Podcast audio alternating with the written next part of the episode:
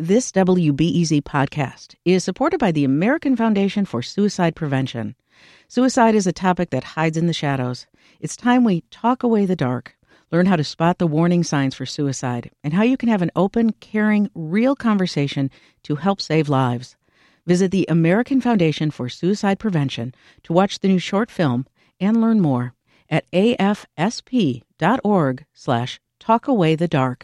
Here we go in three, two, one. Good afternoon. I'm Lisa Labuz, and this is The Rundown. Former Chicago alderperson Ed Burke and his two co defendants presented their opening statements today at federal court. My colleague Mariah Woelfel is following the trial and reports Burke's attorney describes him as a dedicated public servant with a hectic schedule who, quote, delighted in making connections with people he thought he could help. The defense for Burke's longtime political aide, Pete Andrews, repeatedly called him part time Pete, distancing the supposed humble Chicago worker from high powered politicians. And developer Charles Cui, who is accused of trying to bribe Burke, was described as a good intentioned Chinese immigrant who thought he could get Burke's legal help.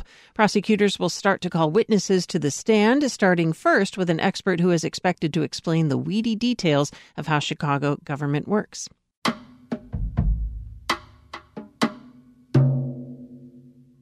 Cook County prosecutors say they will no longer let 10 Chicago cops testify in criminal cases after they signed up for an extremist group.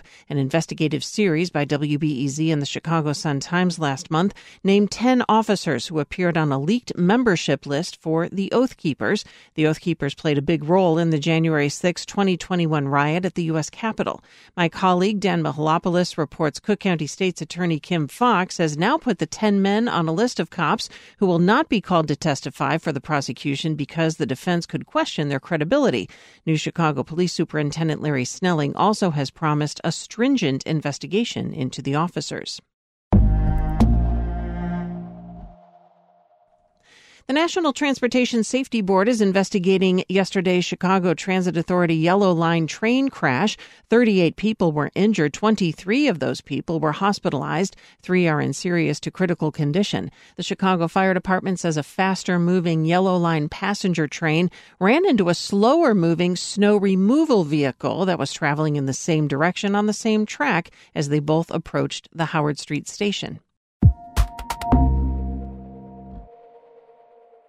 The Transportation Security Administration is offering tips as people head to the airports for Thanksgiving travel. TSA spokesperson Jessica Mayle suggests you should get there at least two hours early. You should also be mindful of deadlines to check bags and board the plane. Mayle tells my colleague Alex Degman that flyers still cannot bring more than 3.4 ounces of liquid per item in a carry on bag, and that can cover a lot of Thanksgiving staples. Cranberry sauce, gravy, wine, uh, mashed potatoes, any food like that, we consider a liquid and needs to be under 3.4 ounces. Or again, you can always put it in your check baggage. Mayle also encourages passengers to pack kindness for TSA agents who will likely be stressed and missing holidays with their own families.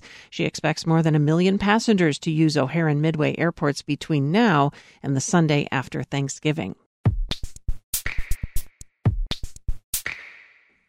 And it's been 10 years since one of the worst tornado outbreaks ever hit Illinois and Indiana. The National Weather Service says 25 tornadoes were confirmed in Illinois on November 17th in 2013. The strongest was an EF4 tornado. It struck Washington, Illinois near Peoria with 190 mile per hour winds. Washington Mayor Gary Manier says the emotional toll of that tornado lingers. I don't think it'll ever be normal. Uh, that's that's kind of a, a tough thing to say. Uh, I think it was probably a couple years before I got uh, to the comfort level that people were really going to stay and rebuild. The tornado led to nearly $1 billion worth of damage in Washington. Weather a sunny, windy day around Chicago. Temperatures falling to the mid 40s by late afternoon, and then clear and cold Friday night, a low in the low 30s. And Saturday and Sunday, sunshine, breezy both days with highs in the mid 50s.